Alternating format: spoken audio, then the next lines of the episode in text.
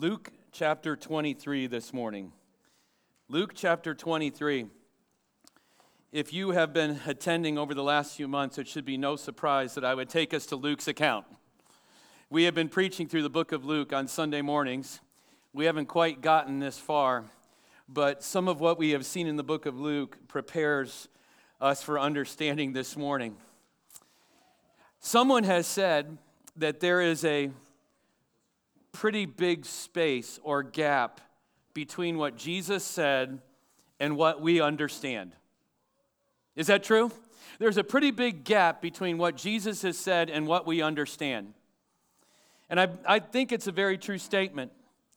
And, and quite honestly, it's not, the gap isn't because Jesus is hard to understand. Most of what Jesus had to say is pretty easily understood, it, it's fairly easily grasped and understood.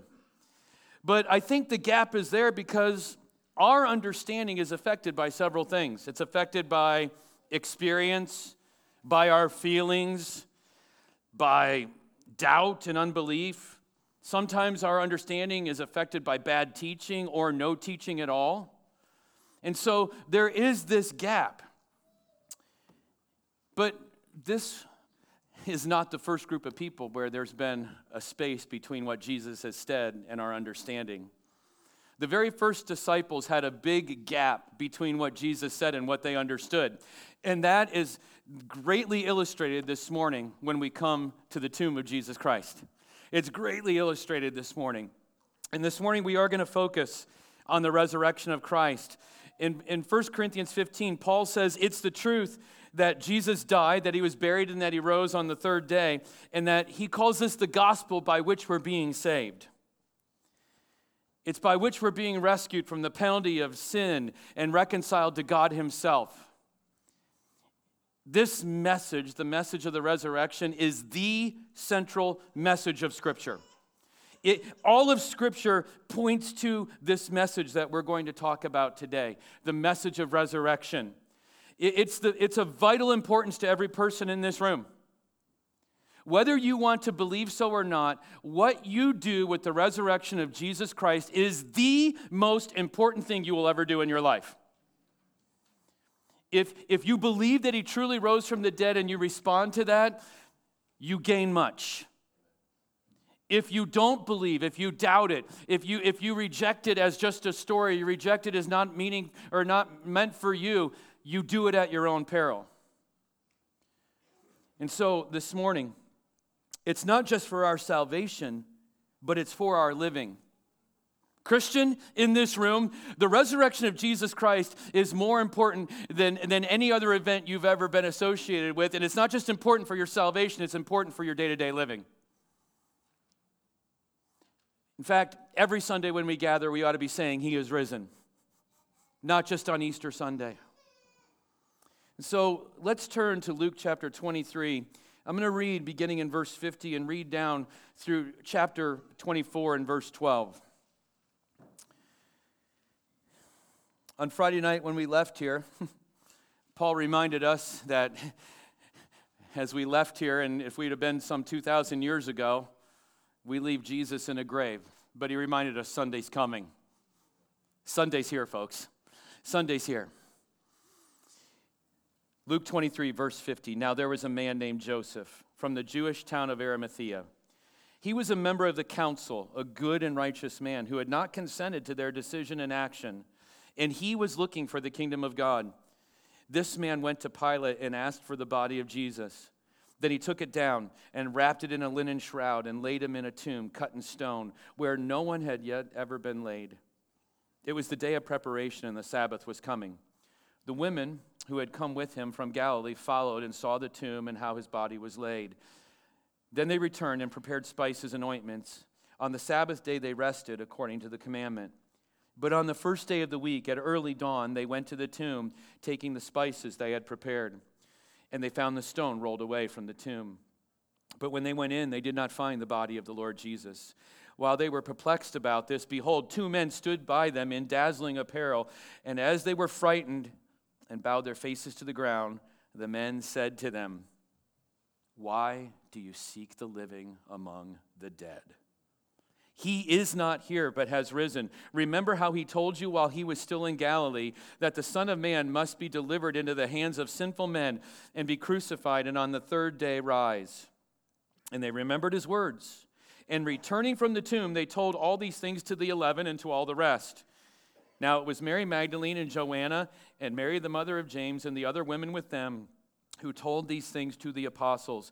But these words seemed to them an idle tale and they did not believe them.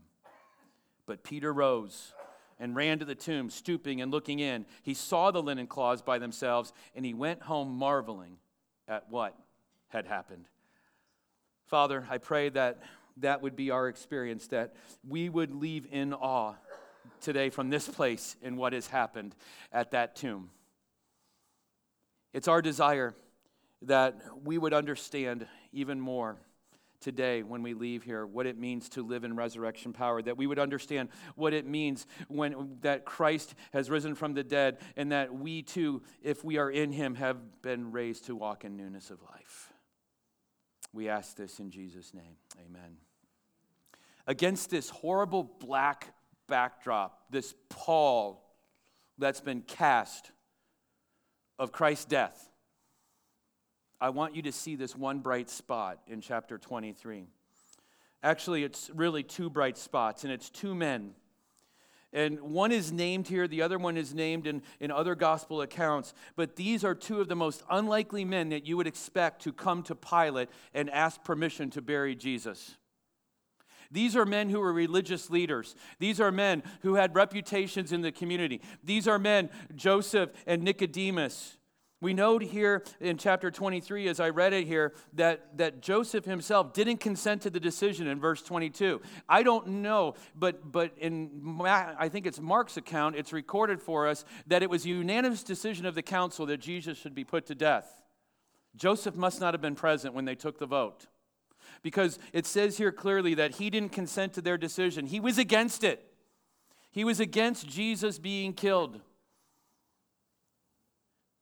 At this point, he's, he's like really in the minority, isn't he? You ever been in the minority? You ever, you ever voted differently than everybody else and had to live with your decision and thought differently than how everybody else voted? Here he is, he's in the minority. And what are you going to do when you're in the minority? Normally, people in the minority, after the, after the majority has spoken, they kind of just quiet down, don't they? And they kind of just put their tails between their legs and they and they go back home to lick their wounds. But this death of Jesus so changed Joseph of Arimathea that he boldly, along with Nicodemus, the one in John chapter 3 who came to visit Jesus at night, they go to Pilate.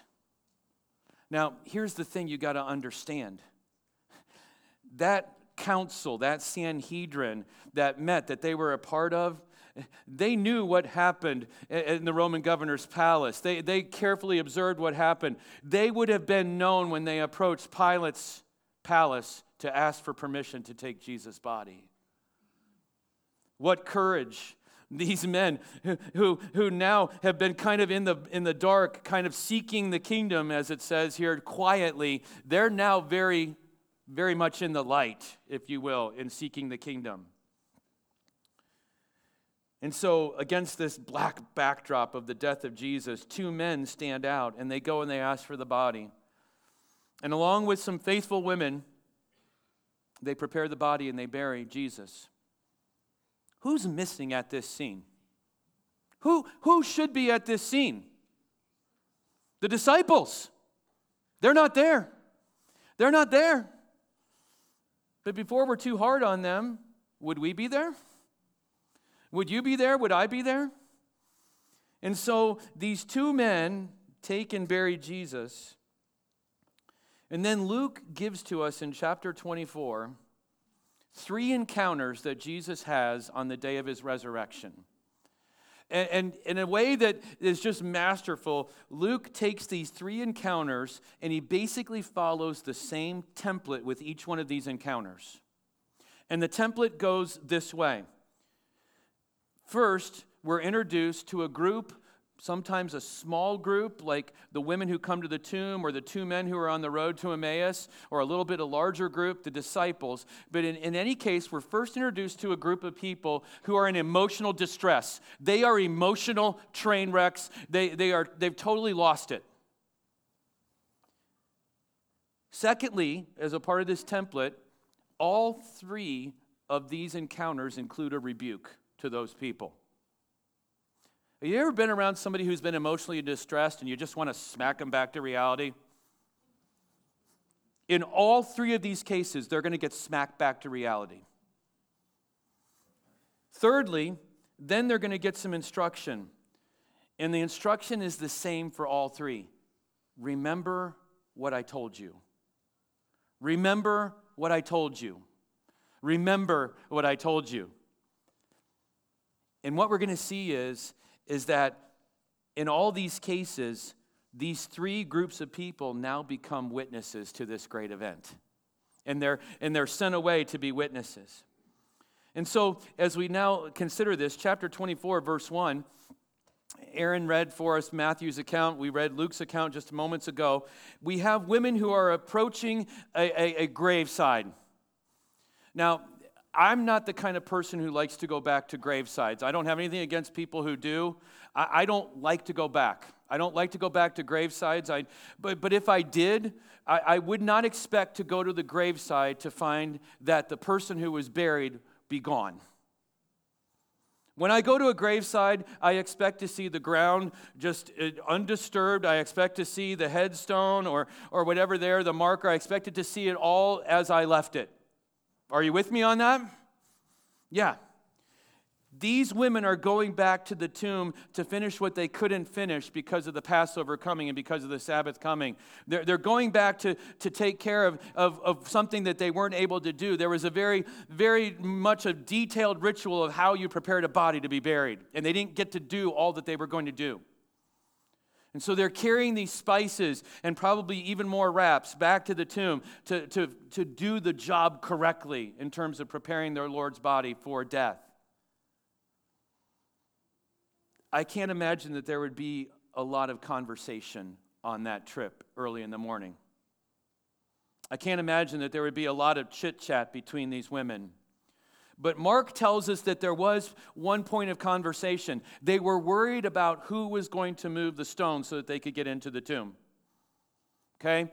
In typical woman fashion, they run off, they got something to do, and then halfway there, they're like, oh, who's going to take care of the stone? Now I've just alienated half the room. But it goes to point out their emotional state. They want to be there, but then on the way there, they realize we don't have any ability to move this stone. And in their perplexed state, they get there. In verse 2, they find the stone gone and rolled away from the opening of the tomb. Can you imagine being so crushed emotionally? And, on top of that, they're probably exhausted. The whole ordeal of, of watching the Lord be, be put on trial and being up all night, these women, most of them were there. They witnessed all of this. And, and they're, have you ever been so, so physically tired and exhausted and so emotionally spent that you just don't even know how to think or how to operate? That's where these women are. It's where these women are. And, and now they get there and they find that there's no stone and they find the body's gone. Okay? Don't think like someone living in 2021 here for a second because you know the end of the story, okay? Forget you know the end of the story. Can you do that for a second? You show up at a tomb, you find the body you were looking for is gone, the stone is rolled away. What is your first thought? Grave robber, right? Grave robber. On top of all the horrible injustices that have been done up until this point, the trumped up charges and, and, the, and the false conviction of, of him and the horrible death he has to die and the fact that they have to rush to get his body buried, and now, on top of it all, they've stolen his body. These women are they're, they're at their wits' end. Verse 4, they're perplexed about this. They're perplexed. And in their perplexed state, they're going to meet two men. Luke calls them men. We know that they're angels. We know they're angels. They're, they're, they're in dazzling apparel. It's the same word that we saw several weeks earlier when you were here and we were talking about the transfiguration of the Lord. It's that same kind of that, that, that dazzling brilliance. These two angels are now there. Like, that's going to calm your nerves, right? Right? And rather than words of just like, it'll be all right, comfort, the angels give them a rebuke. Why are you looking for the living among the dead? It's kind of like, duh. What are you doing? What are you doing? And, and, and they say, He's not here, He's risen. And, and, and the, the rebuke is the same thing that Jesus has to do later on in, in verses 25 and 27 with the two on the road to Emmaus. He, he basically says to them, Did you not know that he had to do this? It's the same rebuke that he gives to the disciples when he says to them in, in, in, you know, in verse 44, Don't you remember the words that I spoke to you?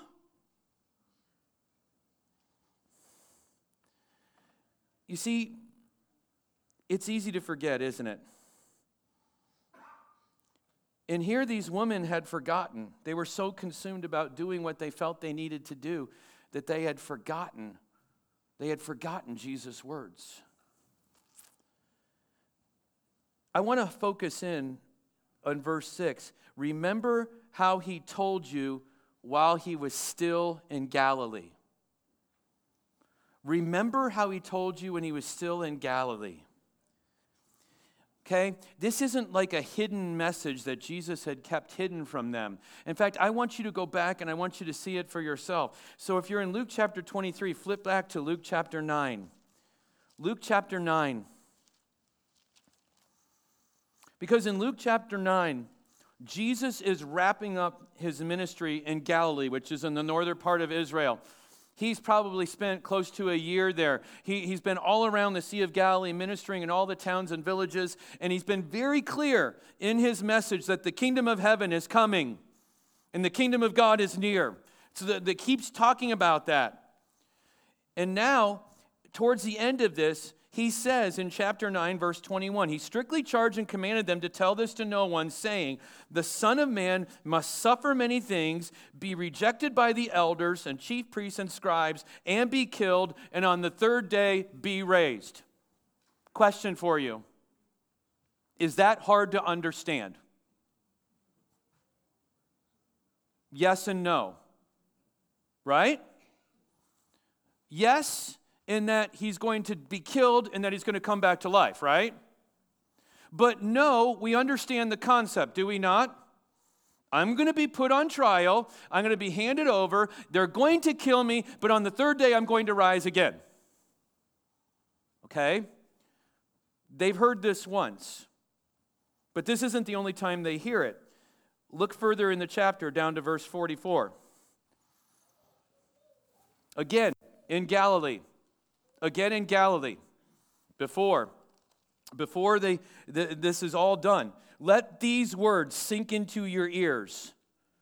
The son of man is about to be delivered into the hands of men. Okay? That's twice he's clearly told them something bad is about to happen to me right? If we had time in fact let's just take the time. Let's go to chapter 18 chapter 18, there's a third time he tells them. This time he's not in Galilee. He's closer to Jerusalem when he says this. But there's a third time he tells his disciples in chapter 18, verse 31. And taking the twelve, he said to them, See, we are going up to Jerusalem, and everything that is written about the Son of Man by the prophets will be accomplished. For he will be delivered over to the Gentiles, and will be mocked, and shamefully treated, and spit upon. And after flogging him, they will kill him, and on the third day he will rise. Again, is that easy to understand? But is it hard to believe? Yeah. Those words are easy to understand, but his disciples have heard it three times. And so put yourself in, in the place of the disciples. And, and, and one night you're, you're up in the, in, in the, in the Garden of Gethsemane, and they come and they arrest your, your Messiah, they arrest your Lord, and they take him. And, and you're thinking to yourself, is this what he's talking about? And then they try him, and, and then they convict him, and they put him to death. You would think one of those disciples would be like, This is great. This is everything that they said it was going to happen. Except he's dead. You watched him die. You heard that he was buried. You, you, you witnessed all these things. And it's really easy to get distracted by, by our feeling, as I mentioned before. It's really, it's really easy to get distracted by, by other things that, that crowd in. And so now, when he rises from the dead, there's no one there to like welcome him back, is there? If you really believed Jesus was going to rise again in three days, where would you be? I don't know about you, but I would want to be there when it happened. If I really believed it was going to happen, I would want to be there, wouldn't you?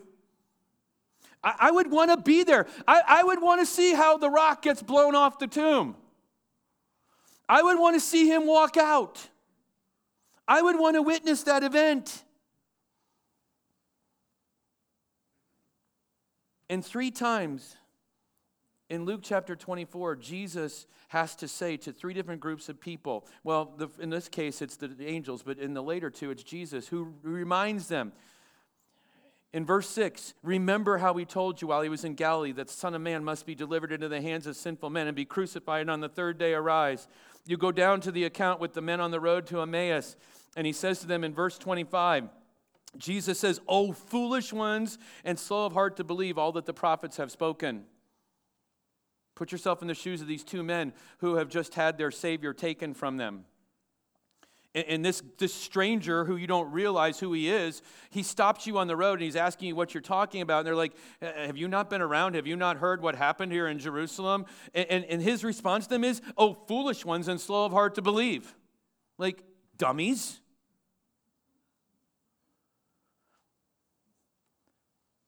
Notice verse 26 Was it not necessary that the Christ should suffer these things and enter into his glory? And beginning with Moses and all the prophets, taking the whole Old Testament, he interpreted to them in all the scriptures the things concerning to himself.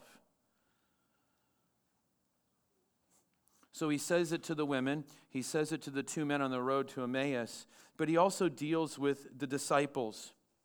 But let's point out something about the disciples. Look at verse 11. What's the description of the disciples?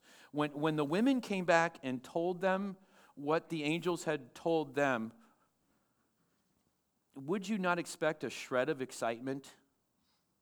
Like it, it might really be happening. It, it might really be happening here. This thing might, might be happening. No. These words seemed to them an idle tale. There's a group of us in this room this morning that have heard this account just about every Easter. You've been dragged to church. You were dragged to church as a child. You're here now because you don't want to be here, but you're here because it's Easter, because you got to go to church on Easter after all, right? And the things that I'm saying to you seem like an idle tale. They seem like just, it's foolishness. It's, it's, this, this, this is stuff that little kids believe in. This is stuff that's good for little kids, but it's not good for adults. I want to tell you, it transformed the life of these disciples when they finally did believe it. But they didn't believe it. But one guy, the guy that we would expect, the guy, the guy who cut off the soldier's ear in the garden, the guy who's always going on half cocked, Peter, he's like, okay, fine. I bet Peter, I, I really believe Peter's running up to the grave to find the evidence of the grave robbers. He's going up there to try to figure out what's happened there. He runs, and we find out from, from the other gospels that John goes with him. They run to the tomb, and when they get there, they're taken aback by what they find. Because the scene doesn't indicate that there's been any grave robber. The scene seems to indicate that what Christ said would happen really did happen. And so, as Jesus addresses those disciples, look at verse 44.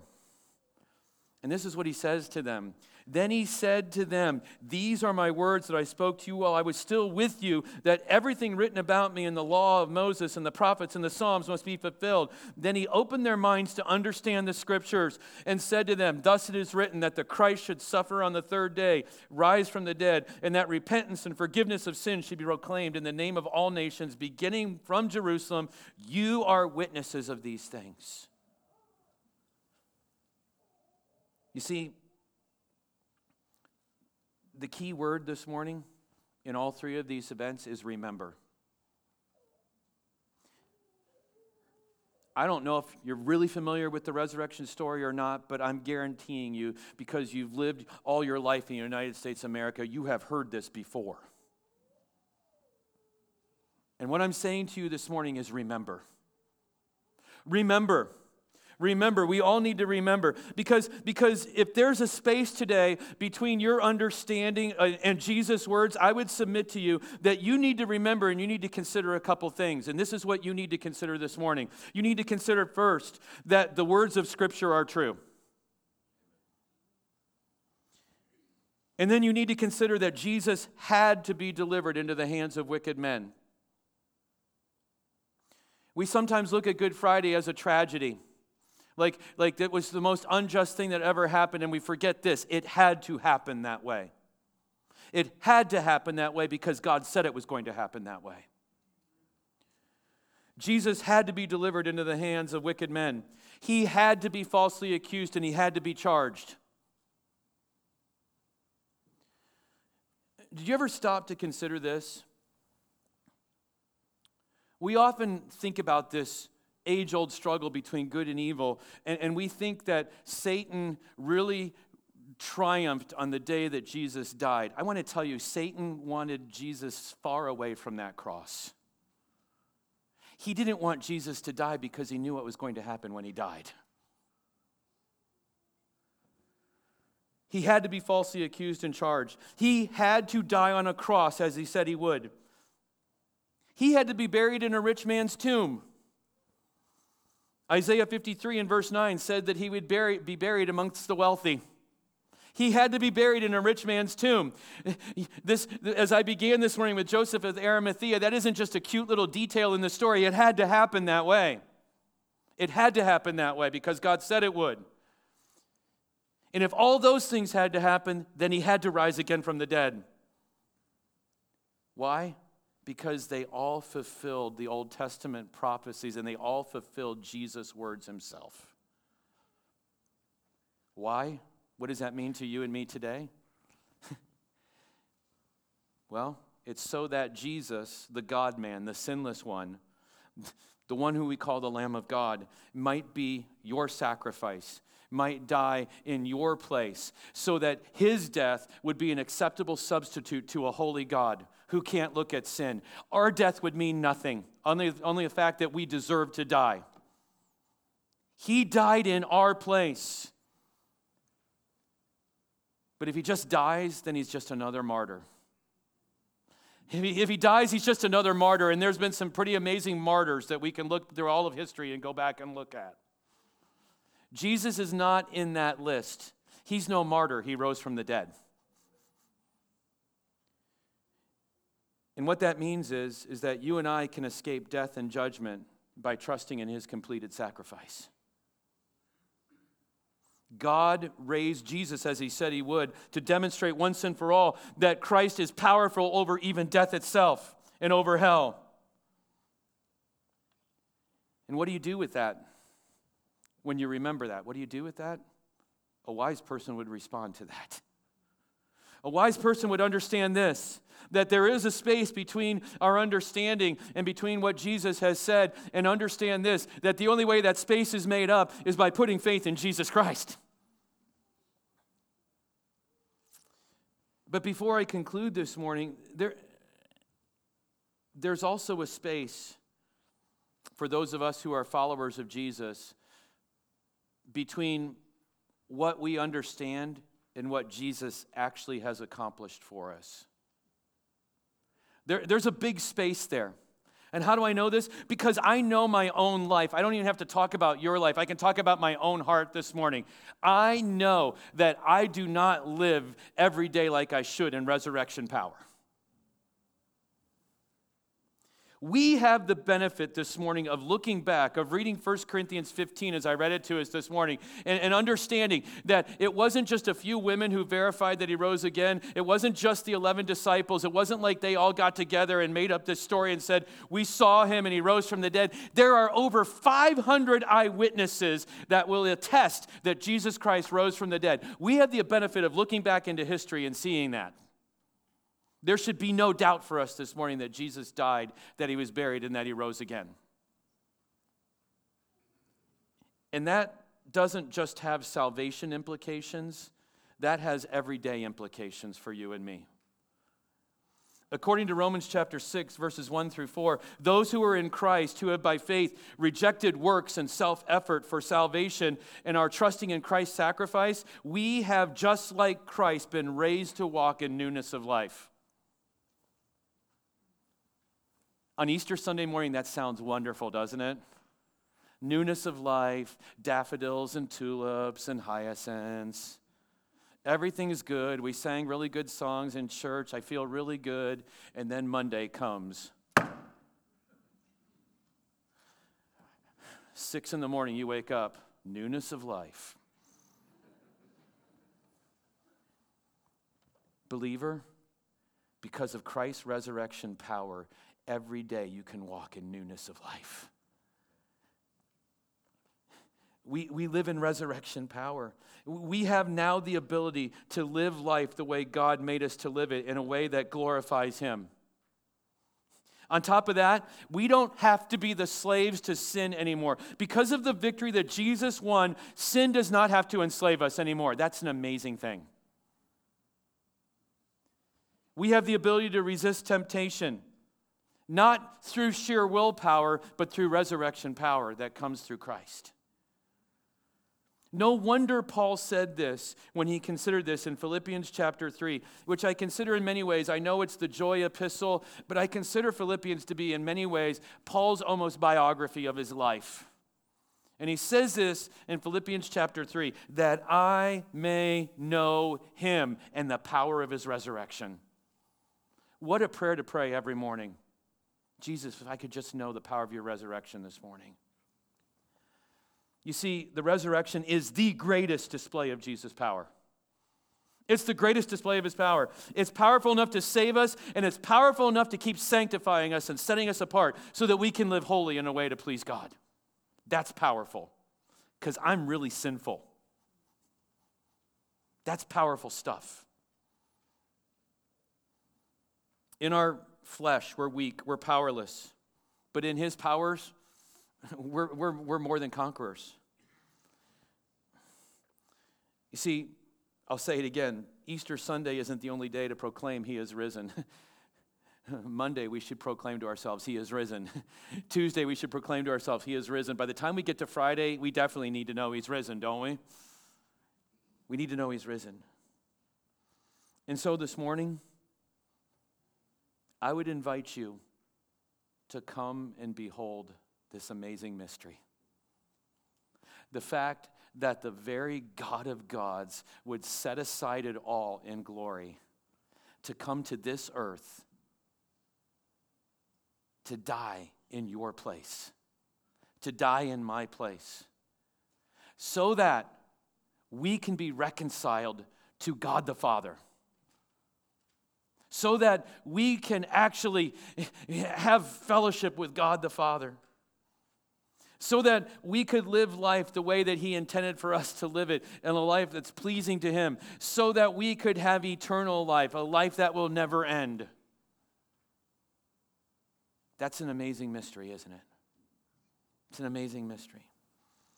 This morning, if you're here and you've never put your faith and trust in Jesus Christ, I would love to talk with you when this service is over.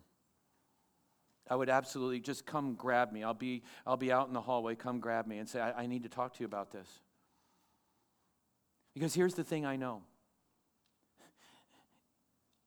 resurrection power is still available today. It's available for, for all those who are, who are, who are in, in absolute rebellion to Him. He's powerful enough to break the, the worst rebel there is. How do I know this? Because He broke me, He saved me. But if you're the child of God here this morning,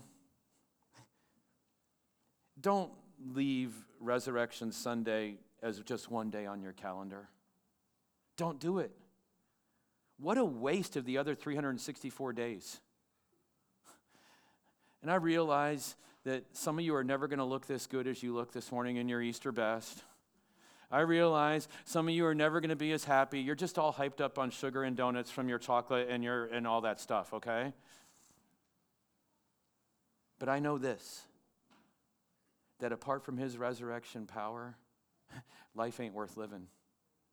Life ain't worth living. So I'm going to pray, and then the worship team's going to come, and we're going to conclude with one song this morning Come Behold the Wondrous Mystery. Father,